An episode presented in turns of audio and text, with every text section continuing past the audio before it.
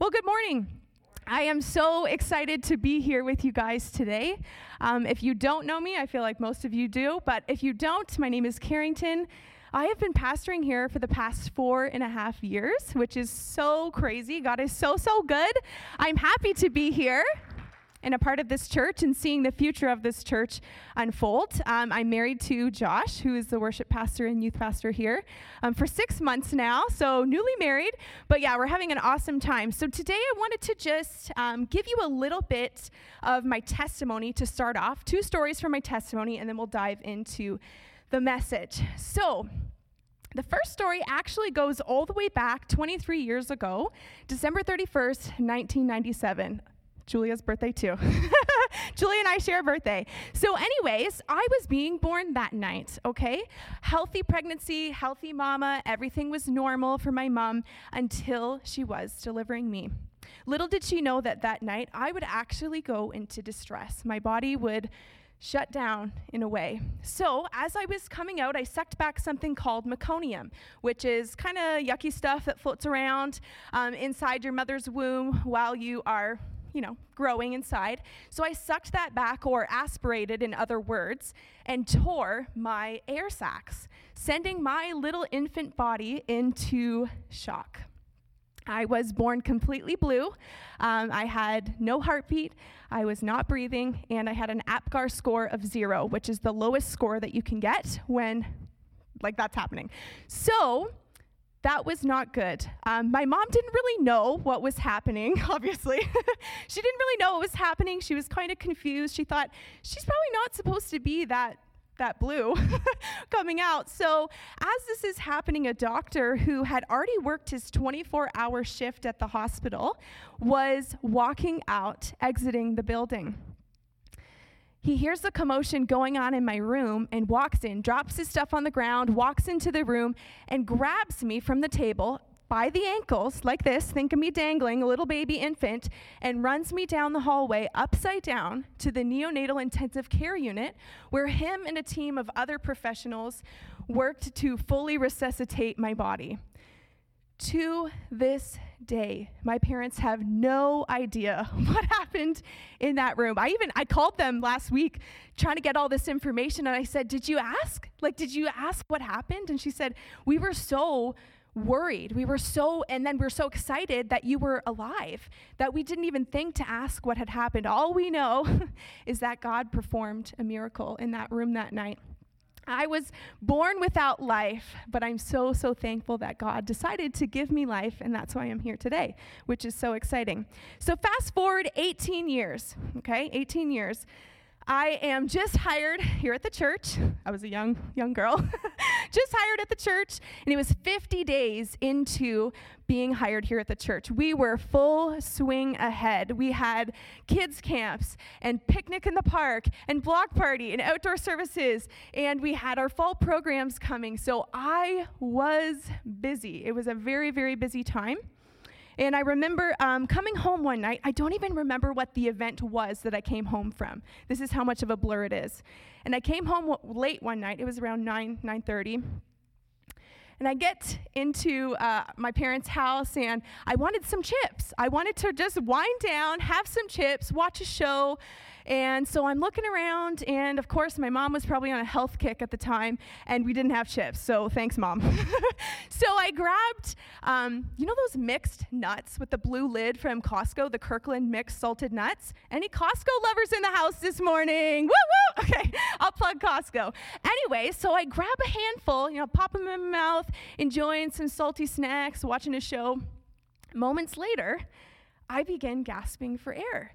I never was allergic to nuts. I was the nut queen. I love eating my nuts every single day, getting my protein. Um, but yeah, completely gasping for air, airway closing, no idea what's happening. I remember in that moment being in the living room thinking, like, what is going on? So I ran outside thinking I needed fresh air, right? You feel that fight or flight coming in, and I ran outside to get fresh air, and nothing was working. My family didn't have EpiPens because we never experienced allergies before. We never had allergies in our family before. So I'm there waiting on the front steps of our house, gasping for air, and then all I remember was waking up in an ambulance on, t- on our way to Met Hospital in Windsor. And they had no idea what was going on. Little did I know that night that that was going to be a very long health journey ahead. Very, very long. So, as things were happening and moving forward, from that day on, I began having full blown anaphylactic reactions every 11 days for nine months. It was literally to the day. We knew every 11 days I was going to have this crazy reaction. Sometimes they came worse, sometimes they came back to back. One weekend, I remember in the summer of 2016, I had a reaction Friday night, Saturday night, and Sunday night, all back to back. With every injection being injected into my body, my body began to grow weaker and weaker. And then the drug started not working. So I went from needing only one EpiPen per episode to two, and then three, and then one episode where they actually gave me four EpiPens which I don't know if you know, but medical background and all those types of things, really, really bad for your heart. Races your heart like crazy. So I'd be in the ambulance, heart beating out of my chest, just what is going on? I was calling out to the Lord one time, actually in the ambulance, and the guy was like, What are you doing? I'm like, I am praying. Like, I need God right now because it was so, so crazy. But here's the most bizarre thing that uh, still gets me to this day. Doctors have no idea what it is. I have had allergy test after allergy test after allergy test coming back saying, I am allergic to nothing. Yet I was having anaphylactic reactions all the time. They had no idea what was going on. So until a doctor who was very determined and had a faith of his own, he helped me figure out what was going on. So it ended up being that I have something called idiopathic anaphylaxis, which means they don't know. it's an easy way of saying, let's cover it up with a name. But they have no idea. There's I have, I have a latex allergy with latex gloves, all those things. But besides that, they have no idea why one time I could eat something one day and then the next day I would have a reaction to it. So that was quite interesting. But this doctor worked really hard with us. I got to know him really well. He's an awesome man. But, anyways, we worked really hard with him, and they found a drug after tons of experimenting. If you've been a person who've had to experience different types of drugs and the different side effects, it's not fun. it's not fun to have to experiment to see what kind of drug was going to work. So, that was really rough on my body. So, although this drug that they have figured out to help me, it is vicious. Some days I feel sicker than a dog. Other days I'm totally fine. Um, I get it once a month, I get these injections, and it's not awesome. It's not a healthy thing to be on. In your first year of being on this drug, uh, each month they give you a pamphlet of more and more side effects, more and more side effects, more and more side effects. And it's it's moments like that when you get that paper and you're thinking, why me? Why me, God? So, as you can tell, we've all been in those situations where, you know, we feel as though God is not really there. We kind of question I gotta move this along. Okay. Um, in John 10 10, it says, The thief comes only to steal, kill, and destroy. And I know that there is areas in our lives where the thief has tried to come, steal, kill, and destroy. Certain areas, whether that be our finances, whether that be our health, all those types of things. I know we've experienced that. But the biggest thing here is beginning to understand the why. Why do we experience these things? Why is it? I've been in countless meetings with people over the years, and they're telling me these situations and they're telling me these things that are happening in their lives. And as a pastor, as somebody who wants to help them, I want to fix them. I want to give them that magical solution that's going to help them get from point A to point B. But the problem is, my friends, it's not that simple.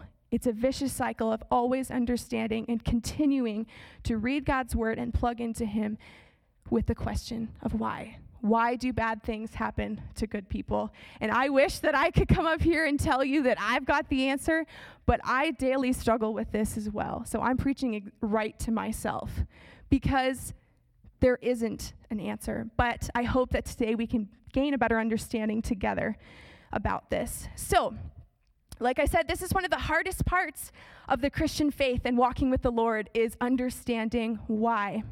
So we go back to the beginning of the world with Adam and Eve. You guys know the story. God created the world, and because of Adam and Eve's personal choices to walk away, we're now faced with pain, with suffering, with injustice. The world is not great right? We're, we're faced with these certain things. However, this does not mean that God is allowing this stuff to happen to us. It's not. It's not God. Here's what is so interesting. I love this. Someone very wise once told me this God sometimes allows people to experience suffering for his glory, to then carry out a testimony on the earth of perseverance and of patience. Now, can I say something? if you're in that time where you are the person suffering for his glory, I think I can say this it sucks. It really sucks. It is the most difficult, tough, heart wrenching situations that you'll be in. It sucks. It's not awesome. It's very difficult. But this is where we begin to move forward with personal perseverance. Here are some of my tips. so it's very difficult for us in our modern culture to imagine what ministry was like in the time of Jesus in Israel here's where it's an interesting part. The Romans, uh, th- well, the Jews were experiencing so much hatred from the Romans. They were being abused physically, emotionally, spiritually. There was, there was tough times for them. The Romans were brutal. They were violent oppressors. They were people who would take any chance to whip their subjects into submission. They despised the Jewish faith, like literally despised it. Daily living for a Jew was an act of faith. You get up, you think, I don't know what's going to happen today, right? Because all of these rules were around them. They spent every waking moment trying to keep the Torah, which is commonly known as the law of Moses or the Mosaic law. They were trying to keep this. This was a big law for them, as well as the 600, listen to this part 600 plus man made laws that were enforced on them by the Pharisees and the Sadducees. So life for them was not awesome. They were living in a very legalistic, heavy burden type of life. Everyday life was not easy. So this is this is an interesting part though. I love this in Mark 5 where Jesus performs such a be- beautiful miracle. So we talked about this. Okay, so let's read this. Okay, so in Mark 25, verse 34, it says, a woman in the crowd had suffered for 12 years with constant bleeding. She had suffered a great deal from many doctors, and over the years, she had spent everything she had to pay them. But she had gotten no better. In fact, she had gotten worse. She had heard about Jesus, so she came up behind him through the crowd and touched his robe. For, th- for she thought to herself, if I can just touch his robe, I will be healed. Immediately, the bleeding stopped and she could feel in her body that she had been healed of this terrible condition. Jesus realized at once that healing power had gone out from him. So he turned around in the crowd and asked, Who touched my robe? I'm trying to see where I'm at. I'm like blind up here. Next slide. Sorry, guys. I can't see. okay. Jesus realized at once, yeah, so he touched my robe. His disciples said to him, Look, Look at this. There's so many people around.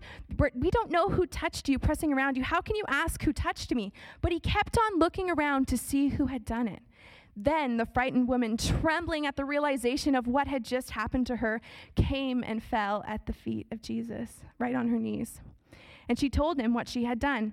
And he said to her, and I can just imagine, as I was reading this scripture and just going through it, I can imagine Jesus not even looking down to her because that was not who Jesus was. He would have got right down with her. He would have knelt with her and he said, Daughter, you're healed. Like, go in peace. It's all good. He wouldn't have looked down.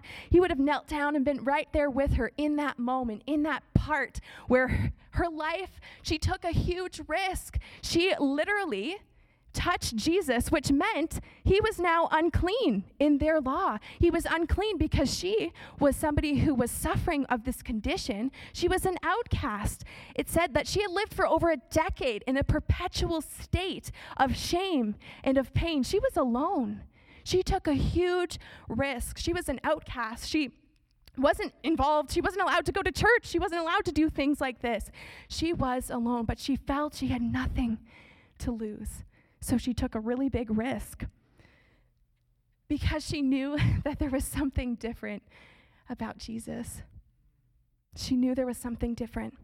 She waited with patience and pushed with perseverance through that crowd. Can you imagine all these people surrounding Jesus? And she's crawling and trying to get to Jesus to touch the hem of his robe because she knew if she did, she would be healed. When she touched the hem of Jesus' garment, she was instantly healed. Though Jesus became a ritually unclean person by her touch, she became clean. And more importantly, she became whole again which is so, so good. This story gets me every time.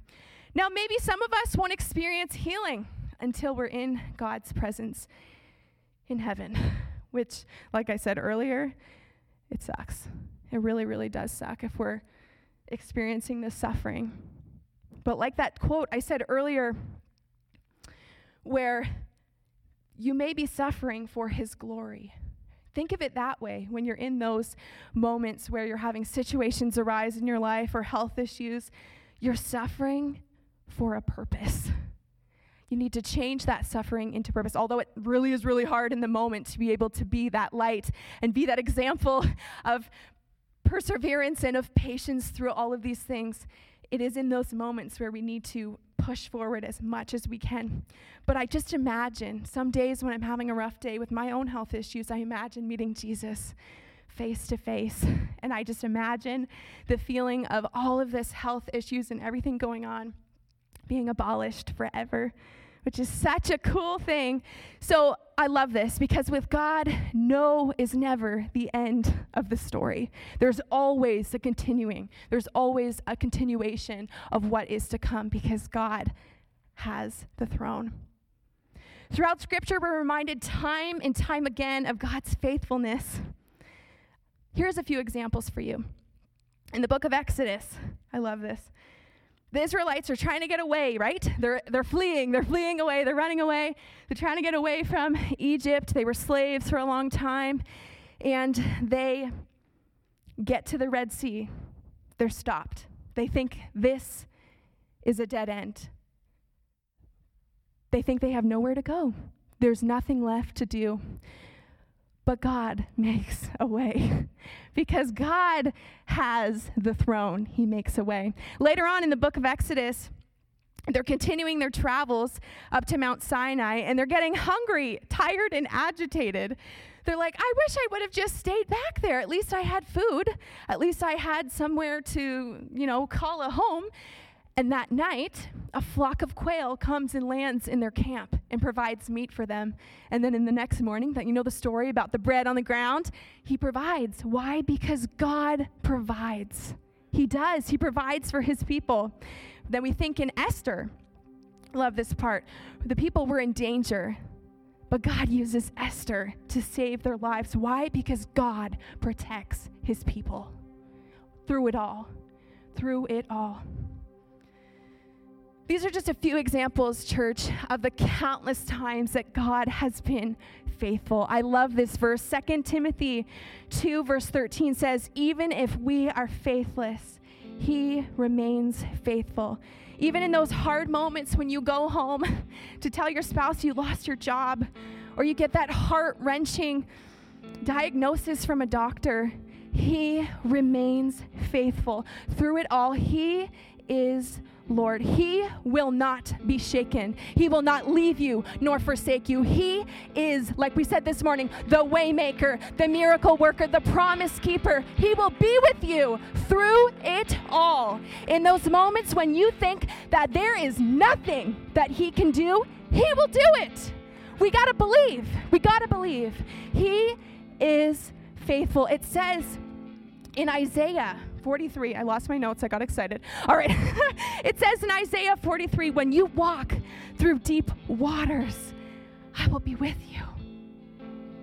And through the rivers, you will not drown. You will not drown. When you walk through the fire, in those moments when we feel that fire, you will not be burned. The flames will not consume you. Church, can you stand for me? We're going to worship this last quick little song. I want you to think about the areas in your life where you need some help, where you need God to intervene. And then we're going to pray. So we're just going